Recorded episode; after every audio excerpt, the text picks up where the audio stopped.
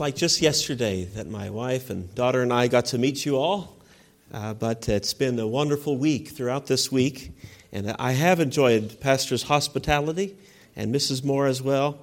Uh, he was mentioning that open house and what a lovely home they have. But uh, I've only played a board game with Pastor Moore once. It was, uh, it was the game of Risk. And my life will never be the same. I won't tell you what ha- all that happens when you play Risk with Pastor Moore, but I'll let you find out for yourself. Uh, I'd like you to take the Word of God and open it with me to the book of Nehemiah. The book of this great revival, not only of physically of the city, but as we saw yesterday, spiritually of the people that were there. And uh, as we have been doing, we'll read a few verses from Nehemiah 3, and then we'll open to another passage uh, as we begin tonight, which will be Ecclesiastes, the, the last couple of chapters of Ecclesiastes. So, Nehemiah chapter 3. And in Nehemiah chapter 3, we have been uh, looking at the gates that surrounded the city of Jerusalem.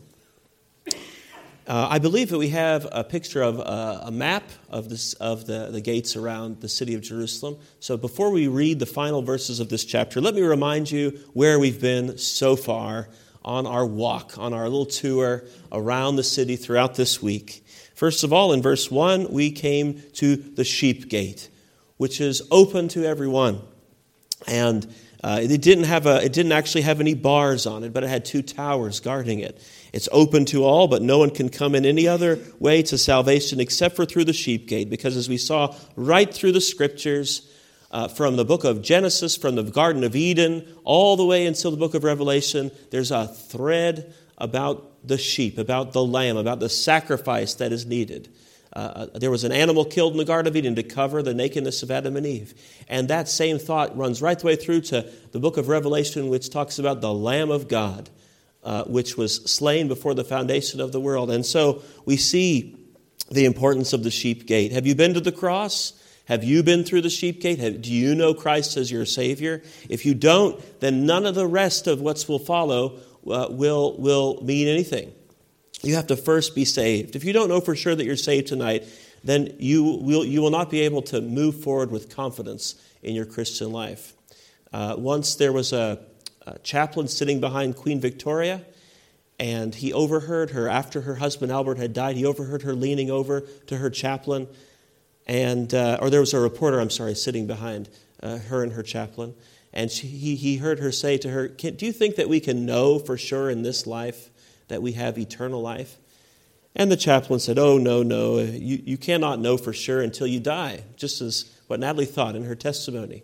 Well, the reporter wrote this conversation down and uh, put it in the newspaper. And a Baptist minister named John Townsend read this, and he got his whole congregation to pray as he wrote a letter to Queen Victoria, and as he shared with her verses like 1 John 5:13, "These things are written unto you that believe on the name of the Son of God, that ye may know that you have eternal life," and various other verses that show that assure us that we can indeed know for sure that we have eternal life. In this life, eternal life begins the moment we trust Christ as our Savior. And not soon after, uh, not too long after that, uh, an unassuming letter came to John Townsend's letterbox, and uh, it was from Her Majesty the Queen saying, "I have read the verses that you showed me from the Scriptures, and now, based upon God's word, I indeed know for sure that I will have that I have eternal life, and that I will be in heaven." And you know, whether you're the queen or whether uh, whether you're in the gutter, everyone is a sinner but Jesus died for all, all, and all people must be saved the same way. You must come through the way. The Bible says, narrow is the gate. Broad is the gate that leads to destruction, but narrow is the gate that leads to life. Have you been through this sheep gate? Have you been then to the fish gate, uh, which we see is next at the top of the, the wall? That's in verse number three. And have you told anybody about your salvation? Have you become a fisher of men? Have you uh, then been to the, to the old gate? Have you committed to that which you received at the beginning? Have you, have you, are you starting to build your life upon this solid foundation as we saw at the old gate? And have you then humbled yourself and realized that not everything in the Christian life is going to be perfect once you become a Christian. There will be valleys, and we saw the valley gate. And many times the valley gate reveals to us things that we don't like. Uh, there's problems in life because of uh, God refining us. There's, there's problems and suffering because of sometimes because of consequences for sin. But there is a place to bring your sin. And we looked at the dung gate at the very bottom of the map. There's a place to bring our sin and to acknowledge it properly. We have to acknowledge it if it's going to be cleansed. And then immediately after the dung gate is that fountain gate. The Holy Spirit is the one who helps us to change from the inside out, not from the outside in. We saw that in verse number 15. The fountain gate representing, as we saw in John chapter 7, the Holy Spirit. And then not only being filled with God's Holy Spirit to help us to become the creature that the Christian that God saved us to be, but then we see the ongoing work of the Word of God, the cleansing work of God's Word at the water gate, which cleansed the people in Nehemiah chapter 8 at that great revival which happened at the water gate. But then you see at the top, there are three more gates. We very quickly touched on the horse gate. They're right very close to each other. And the horse gate reminds us that there is a battle that we are all in. Are you ready for warfare as a Christian? And uh, we, we saw that there is a great warfare that will run right until the Battle of Armageddon. And, uh, you know, when I was a boy, I used to read uh, certain books. Um, I read a lot of books, actually, because our school uh, had this scheme where Pizza Hut would donate uh, uh, little coupons for a personal pan pizza for every book that we would read. And so I, I would read all these books and get a personal pan pizza. But you know, sometimes I would wonder uh, when I started to read these, these books, I wonder if this character is going to survive until the end of the book. And you know, I would, I, would, I would sneak to the back and I would find out who lived and who died. Well, you know what? I've read the back of the book as well, this book, and you know what? We win. The Lord Jesus wins, and the battle will be won. We're on the winning side. And so there is going to be a battle.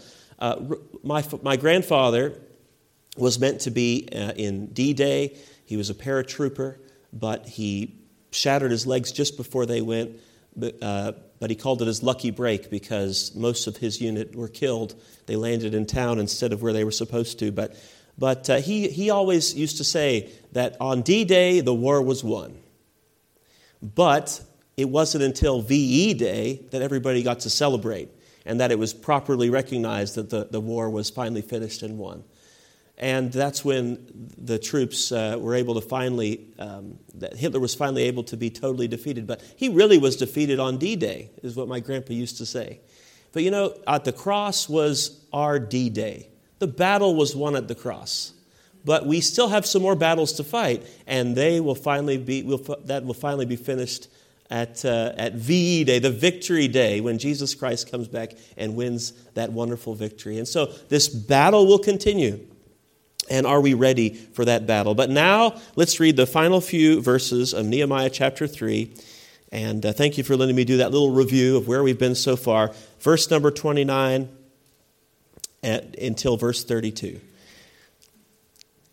After them repaired Zadok the son of Immer over against his house. After him repaired also Shemaiah the son of Shechaniah, the keeper of the east gate. After him repaired Hananiah the son of Shelemiah, and Hanun the sixth son of Zalaph, another piece. After him repaired Meshullam the son of Berechiah over against his chamber. After him repaired Malchiah the goldsmith's son unto the place of the Nethinims and of the merchants over against the gate Miphkad and to the going up of the corner and between the going up of the corner unto the sheep gate repaired the goldsmiths and the merchants. We see two more gates listed, and then finally we get back to the very top where we began on Sunday morning, back to the sheep gate in verse 32. But these two gates here, the east gate and the gate Miphkad, are very close to the horse gate. Because when Jesus Christ comes and fights that battle of Armageddon on that white horse, Immediately after, there's going to be two more wonderful events that we will be able to witness. Uh, and we're going to speak about those two things tonight. What will happen there at the East Gate?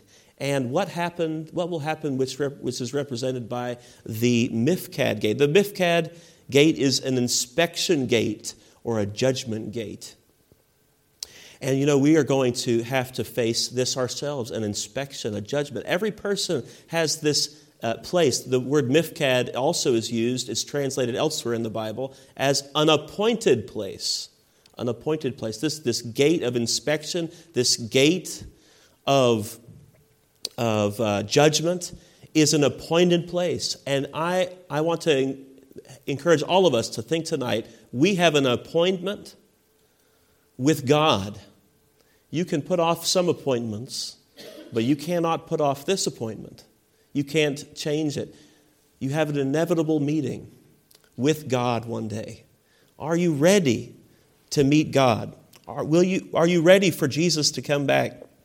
is what we're going to be thinking about. Are you ready for his return? Are you ready to stand before the judgment seat of Christ when he returns? Well, that's what we're going to talk about tonight. But because it's a youth meeting, and I said we're going to, we're going to read another uh, passage as well, I'd like you to turn to Ecclesiastes chapter 11. Just after Psalms and Proverbs is Ecclesiastes in the middle of your Bible. Ecclesiastes chapter 11, and we'll read verse 9. Many people, they don't think about their inevitable meeting with God. They don't think about that day of judgment because they, they think only about what's happening right now, only what's right in front of them. But this passage reminds us that even though we have so much going on right now, we need to be thinking about then also. And let's read it together. Ecclesiastes 11, verse 9. Rejoice, O young man, in thy youth, and let thy heart cheer thee in the days of thy youth, and walk in the ways of thine heart, and in the sight of thine eyes. But know thou that for all these things God will bring thee into judgment. If you're in the habit of marking things in your Bible, perhaps underline the word rejoice. Then look at chapter 12 and verse 1 remember. Remember now thy Creator in the days of thy youth, while the evil days come not, nor the years draw nigh, when thou shalt say, I have no pleasure in them. He says, Rejoice, but also remember. Remember. Let's continue reading here in verse 12 in chapter 12. It says in verse 2 While the sun or the light or the moon or the stars be not darkened, nor the clouds return after the rain. And then he's going to talk about how there's certain warnings that will come that this meeting is getting closer, this inevitable meeting that you have. In verse 3 In the days when the keeper, keepers of the house shall tremble. I believe that's talking about your hands, which begin to tremble as you get a little bit older. And the strong men shall bow themselves, your knees, your, your legs. The grinders cease because they are few. You start to lose some teeth. Pastor Moore told us the story about, uh, uh, about uh, a man sitting in the front row when Ian Paisley was preaching. And he was saying about one day there'll be a judgment and people will be cast into the lake of fire where there will be weeping and gnashing of teeth. And the man on the front row said, What about when we don't, if those who don't have any teeth? And Mr. Paisley said, Teeth will be provided. but, uh, you know, we start to lose them because we, we, it's a warning. All these warnings are coming. And those that look out of the windows be darkened. We start to get problems with our eyes. I heard that 50% of people will get cataracts. And the doors shall be shut in the streets when the sound of the grinding is low, and he shall rise at the voice of a bird. You don't get to sleep as much, you know, you rise at the voice of a bird, and the daughters of music shall be brought low. Also, when they shall be afraid of that which is high, my, my father loves heights, but he, he's getting a bit of vertigo now. It says, Fear shall be in the way. The almond tree shall flourish. It, when the almond tree flourishes, it turns beautiful white blossoms. And uh, you know, your pastor has a great crown of wisdom there on his head. But uh, the almond tree flourishes, the grasshopper shall be a burden, and the desire shall fail, because man goeth to his long home, and the mourners go about the streets. Or ever the silver cord be loosed. I think that's the, the mind and the brain. The golden bowl shall be broken. Perhaps the, the lungs, the pitcher shall be broken at the fountain, and the wheel broken at the cisterns, the heart. And it says in verse 7 Then shall the dust return to the earth as it was, and the spirit shall return unto God who gave it. Do you, do you remember what it says in verse number, chapter 11, verse number 12, chapter 12 and verse 1? Remember now. And I got you to underline rejoice, but remember. We'll also underline now. And then in, in chapter 12, verse 7, underline then. You're living now, but remember then. Remember then that it, it, for all these things, it said in verse 9 of chapter 11, that the, for all these things, God will bring thee into judgment. And verse number 13 of chapter 12, let us hear the conclusion of the whole matter. Fear God and keep his commandments, for this is the whole duty of man. For God shall bring every work into judgment with every secret thing, whether it be good or whether it be evil. There is this day of inspection, this day of judgment, uh, and but and Jesus will indeed come again. Now back to the the idea of this judgment, this Miphkad gate. But before that, we see the eastern gate. The east gate was the first gate to be opened every morning. The question would be asked, "O watchman, what of the night?" And what a thrill it was every day in Jerusalem when the watchman on the wall would cry out, The dawn is coming. I see the light on the horizon, and the sun will soon be up. That was a, a traditional cry, according to Jewish tradition, that they would say from the east gate. Oh, watchman, what of the night? And this world is in a dark, is getting darker and darker. Now, when we went to Israel, this is a picture of us uh, getting on the airplane, going to that trip together to Israel. What, the first thing we did when we, when we got off the plane, uh, one of the first things we did the first day we were there, is we went to the Mount of Olives and we can see down below the eastern wall of the city. And uh, every morning the sun comes up over that Mount of Olives, and when it hits that eastern gate, the day, uh, the day has begun the new, the new, the new day, uh, and they would make that cry. We, but we notice very quickly, uh, my wife took this next picture, that uh, you see the eastern gate a little bit off to the right there on the wall down below, but all around there are these graves. On the, on the wall down, on the, on the mountain down to the, to the Kidron Valley and then back up to the other side of the wall, it's all graves and all facing east fact, I think here in this country, uh, all people are buried facing east usually in most cemeteries. Even atheists are. But why? Because there is a promise, there's a hope coming over the horizon. The city was safe when the sun comes up after the long night of watching and waiting and wondering if there would be danger from an enemy in the darkness. And it would bring joy to the people of the city to hear the watchman say, The night was almost over, a rosy stream of light was breaking through. Uh, you know, taking away the, the black of the night and all of its eeriness. The, and, the, and then when that cry was heard, the creaking of the eastern gate would reassure the people that the night was over. And one day that eastern gate will open once again, and we will know the long night of death is over. There's, there's so much to remind us. We, we, we read Ecclesiastes. I preached that once in our church, and a Peruvian lady, she said, I didn't like your sermon today she said, You were preaching to me, weren't you? Talking about old age. And I said, I said, No. She said, You looked at me. And I, I said, No. I, I said, I'm just reading the Bible. It applies to all of us. We're all heading towards that. And yet we have victory over death through Christ. The Eastern Gate reassures our hearts that one of these days, that night of sin will be over. The Lord Jesus Christ, the Bible calls him the bright and morning star. He will appear in his living brilliance. He will, uh, he, just, just as the millennial kingdom comes. he will come to that gate.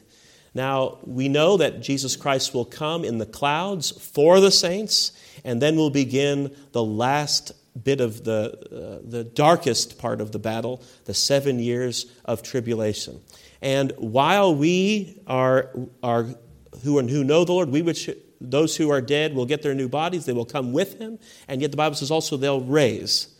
So uh, why do they? Why do these people um, have their graves here? They, they think they're going to get a front row seat to when the Messiah comes. The Jewish people connect this gate to Messiah's return. Even uh, the Muslims who live here connect this gate to a, a time of judgment in the future. But they're, they're thinking they're going to get a front row seat. But actually, that's going to happen seven years earlier for those who know Christ. Christ will bring those dead, dead in Christ with him, but all, they'll also be raised, so they'll get that new body. And then we, we, which are alive and remain, the Bible says, shall be caught up together to meet the Lord in the air, and so shall we ever be with the Lord. That is when believers will uh, be, be standing before that meeting with the Lord Jesus Christ. The Bible calls it the judgment seat of Christ. The judgment seat of Christ uh, sometimes we, we call it the, the Bema seat. But Jesus Christ is going to, we are going to appear before him, the Bible says, and we shall receive a reward for the works that are done in the body. You're not going to be judged there uh, whether you're going to heaven or not. That's, that's whether you're, when you get saved, your name is written in the Lamb's book of life. Is your name there? My wife and I were able to visit. Uh, uh, the Titanic Museum in Belfast this week, and we, I'm sure you've seen at the end those, those uh, striking screens, which at the top it says, Those that were saved. And then underneath it has the names of those that are lost. And, and people would gather at the uh, White Star offices and they would look at the great posters with those two posters, those that were saved, those that were lost. And they would wonder which which of those boards is my loved one on? But I want to ask you, what, which, which of, those, of those books is your name in? in? Is your name written in the Lamb's book of life? Have you trusted Christ as your Savior? Well, those that are saved, they will be there, but they will be judged for their rewards. And so I would love to receive that word from our Savior Well done, thou good and faithful servant. I would not want to be ashamed. There's an old song, By and by, when I look on his face, beautiful face, thorn shadowed face, by and by, when I look on his face, I'll wish I had given him more. This world's not our home. We are going to, just as Brother Peter sang for us the first song tonight, we're going to see the Lord face to face. But then the Bible says he will return and we spoke about that, that battle that, uh, that the horse gate reminds us of. Jesus Christ will return on a white horse. And the Bible tells us he will come to the east gate. Or it, we believe he'll come to the east gate because he'll come to the Mount of Olives here and it will split. And uh, the Bible says in the book of Zechariah, uh, it will split uh, east and uh, uh, north and south, and he, it'll, it'll create a great uh, corridor for the Lord Jesus to come through. Uh, the Bible talks about this east, east gate as well as the Lord Jesus came the first time in, uh, uh, during his first visit into the city. He wasn't riding on a white horse, he was riding on a, on a donkey. And he came in, as Zechariah also had predicted that he would, lowly, riding upon an ass and a colt, the foal of an ass. And he came into the city uh, down this, uh, from Bethany, down this Mount of Olives, and to the Garden of Gethsemane. I think we have another picture from the Garden of Gethsemane that, that my wife took, looking up at the eastern gate, and then continued down into that Kidron Valley and then up into the city through the eastern gate. By the way, when you get to go to Israel, you start to you can see it in, in real life. I, I just thought as I stood here at this spot, you know, the Lord Jesus was here at the Garden of Gethsemane praying, and the Bible says that the, the people of uh, the soldiers, they came down uh, towards him with lanterns and torches. And I thought, you know, he would have saw them zigzagging down that, that uh, Kidron Valley coming toward him. He could have easily got back up over the mountain and run away, hidden out in Bethany, but he waited for them, and he stepped out to meet them. What a wonderful Savior we have. But uh, the Lord Jesus, on the day he, a few days la- uh, earlier, he had come to this gate. He had gone up with palms, palm branches. They were shouting, Hosanna. But now, you see, it's blocked up.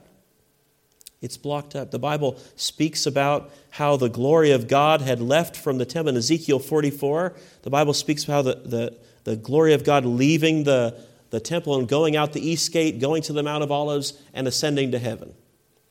Well, they didn't realize that the glory of God had come back to the temple on this, at this time. Uh, but, but now, uh, the Bible also speaks about how it will come back again in the future in Ezekiel. The glory of God will come back to the temple once again. The Lord Jesus will come back to the temple once again. And uh, I was speaking with Pastor David as well that this gate will be opened for the Lord Jesus as he comes in. And then also uh, the prince will go in, which we believe is uh, King David, he will come back uh, during this millennial kingdom. And the millennial reign, the 1,000 year reign of Christ, will begin. And then the Bible says in Ezekiel 44 that the gate will be shut up once more uh, after the prince David goes in. So, really, the Lord Jesus is going to go through there, and that's, that's going to be the only one. Did you know that, that uh, uh, Suleiman, I believe it was Suleiman the Magnificent, he heard about this prophecy of the Messiah, so he blocked up the gate and he buried, uh, he, he put Muslim graves in front of the gate. Uh, my wife and I got to visit. There's Natalie and Laura, uh, and this whole section right in front of the Eastern Gate is Muslim graves. Uh, we managed to get this photo, but there were three Muslim men following us as we tried to go there to get this photo, making sure that we didn't get any closer to it. And um, uh, but there was a, a, a archaeology student in 1969 who walked uh, along this same spot. And you see where the, the black fence is in the photo? He walked up there. The black fence wasn't there in 1969. He walked up there and he fell into a hole. This is where the, the message gets a little bit Indiana Jones like, you know, and he fell into a hole. And uh, his name was James Fleming and he, this was, he got a photograph while he was down in the hole. Uh, there were many bones there, but do you see an archway, the, the, the outline of an arch there at the top? And that was the gate. It's below where, um, where the current gate is, uh, but uh, that would have been the gate that the Lord Jesus would have, would have gone through uh, on the donkey. But uh, however it'll happen, the Bible tells us that Jesus Christ will indeed enter the city. That great earthquake will happen at the end of the tribulation. And when Jesus touches down on that white horse there at the Mount of Olives, it will, the whole mountain will split in two. And I don't think it will be any problem at all for the Lord Jesus to go through those gates. In fact, I think about uh, Psalm 24, which says, Lift up your heads, O ye gates, and be ye lift up, ye everlasting doors, and the King of glory shall come in. The Lord Jesus, after his resurrection, his ascension, he, he opened, the gates were opened in, in heaven, and they were welcomed him there. But one day, the gates here will open in Jerusalem, and he will be welcomed back here as well. What a wonderful day that will be. Jesus is coming back. But there's a, a another gate, as I said as well here, the, the Mish, uh, Miphaz gate here in Nehemiah chapter 3. And uh, by the way, here's a little diagram of the, the old gate underneath the current gate. And you see that little grave that James Fleming fell into uh, when he took that photograph there. But there's another gate, and that is the Miphkad gate. The inspection, you see the horse gate, you see the east gate, and you see the, the Miphkad gate. And they're very close to one another. These things will happen very close to one another, and it's coming. People say, well, when is Jesus coming back? People have always been saying he's coming back. But the Bible says Though it tarry, wait for it, for it shall not tarry. In the book of Habakkuk. What does that mean? Though it tarry, wait for it, for it shall not tarry. It's, it's, we've been waiting a long time, but when it happens, it will be very quick. Jesus said, Lo, I come quickly. And, and when he comes back, not only will he have already had the judgment for believers, but the Bible also speaks about, about a time of judgment for those that had survived the tribulation period. And so there will be this time at the Miphkad gate, I believe, and the Bible speaks about here in the valley near Jerusalem that this will happen the, the judgment of the sheep and the goats. This gate was the inspection gate where, where uh, King David would stand and inspect the troops as they came back from battle. And he would count them. He would be so happy, I'm sure, to see his troops coming home. And uh, I'm sure that all the people who will survive the tribulation who believed in Christ, the Lord Jesus will have a wonderful time uh, saying to them, uh, Welcome and well done as well. And uh, the Bible speaks about this in uh, Matthew chapter 24. Let's look at, at that together. Matthew chapter 24.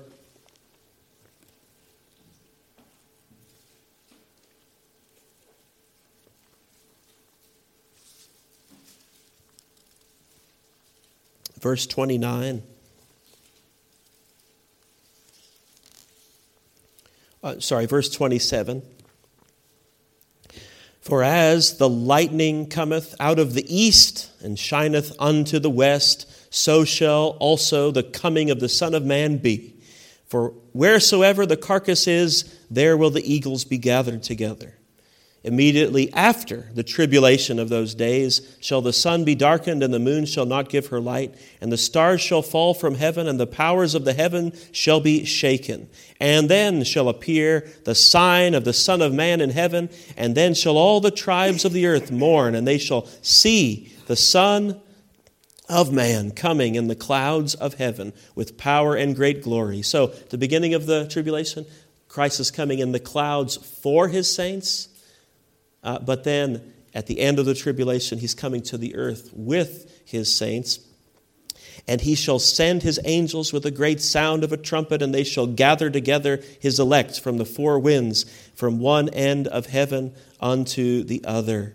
So, this gathering, the saints will be, uh, this, the tribulation saints will be rewarded for their faithfulness in doing God's will. Look at verse 45. Who then is a faithful and wise servant whom his Lord hath made ruler over his household to give him them meat in due season? Blessed is that servant whom his Lord, when he cometh, shall find so doing. Verily I say unto you that he shall make him ruler over all his goods. But, and if that evil servant shall say in his heart, My Lord delayeth his coming, and shall begin to smite his fellow servants and to eat and drink with the heathen, uh, with the drunken. The Lord of that servant shall come in a day when he looketh not for him, and in an hour when he is not aware of, and shall cut him asunder and appoint him his portion with the hypocrites. There shall be weeping and gnashing of teeth. And, and there's so much more. I'm sure your pastor preaches from this many times. But there is coming that day uh, when Jesus Christ will win that final battle. He'll come through that eastern gate and in eternity, the millennium will begin. And after that, uh, the judgment of those who did not have their names written in the Lamb's Book of Life, the, the great white throne judgment, and then the new heaven and the new earth. And then that's where the Bible finishes, and then eternity begins. And we will be ever with the Lord, the Bible says. And so when you think about it that way, this life is so short, isn't it? This life is so short. And every morning you, you look in the mirror, you might see a little, few more wrinkles or a few more gray hairs like I have. And every one of those gray hairs is saying a warning to us your meeting is coming. Your inevitable meeting that you have with God is coming, and you need to be ready for it. Be, are you ready for it? The Bible tells us that you can be. You can be sure of your salvation. And if you are, you don't have to dread these things that I'm talking about tonight. You don't have to be worried about it in the slightest. You can be excited. You can be joyfully looking for your Savior's return. And you won't have to be timid in these days of wickedness and days of darkness. I'll finish with this story because the, the Bible then says that the, the, the, the tour ends there uh, back at the sheep gate. When we get to heaven, we're going to say, we're not going to say, Woo, I made it. I've done enough good works. No, you're going to fall on your knees and say, all the glory belongs to Jesus. When we get those crowns, when we get those rewards at the judgment seat of Christ, the Bible says in the book of Revelation that the elders representing the church will cast their crowns at Jesus' feet. He gets all the glory. He's the one who saved us. And we'll be singing forever about the lamb that was slain. Worthy is the lamb. We'll be back at the sheep gate. We'll always be back uh, singing the praises of the Lord Jesus. If you don't know for sure you're going to heaven, you can be. And you can face all of these things with great joy. My, my, grand, my great grandfather, my, my grandpa's father, was in San Francisco when the Golden Gate Bridge was being built. And he uh, told the story about how a few people died and fell down into the, into the bay as they were building it. And after that, so many, after that scene of, of seeing their fellow workers die, they, the people were filled with fright and the workers were filled with, filled with trepidation. And the, the work almost came to a halt as the workers were going so slowly. And so the owners of the, the bridge came down, and at great expense, they built a, a wonderful net beneath the entire span of the Golden Gate Bay. And after that, the bridge was finished in record time, and not a single one of them uh, fell. But you know, if you don't know for sure where you're going for all of eternity and which side of this battle you're going to be on, you're going to be moving forward with such trepidation. You're going to be moving forward so slowly. If you don't know for sure that you're saved, I encourage you come to the Lord Jesus. The Bible says underneath are his everlasting arms. And you can know that no matter what happens, that he, you are his for all of eternity. And you can know for sure that you will be on the winning side when these, when these things come to pass. Let's pray. Father, we pray that if there's anyone here who doesn't know for sure that they're going to heaven, I pray that they can get that settled tonight. If they don't know for sure that they'll be on the winning side of this, this everlasting uh, battle that's been going on for so long, that they'll be on the winning side of it when it finally comes to an end, I pray that they can get that settled this evening. If they're 99% sure that they're going to heaven, may that 1% of doubt scare them to come to make it right with you and to settle and to receive Christ as their Savior. Father, I pray that you'll, they'll help, you'll help them to just come to the, that verse in Isaiah which says, All we like sheep have gone astray. We have gone everyone to his own way, but the Lord hath laid on him the iniquity of us all. May they humble themselves when they come to that phrase, All we like sheep have gone astray. Just like humbling themselves to go through the narrow gate. But then help them to come through the other side of that verse. The Lord hath laid on him the iniquity of us all. And may they stand up with confidence and come out the other side of the gate and begin a wonderful journey with you. In Jesus' name we pray. Amen.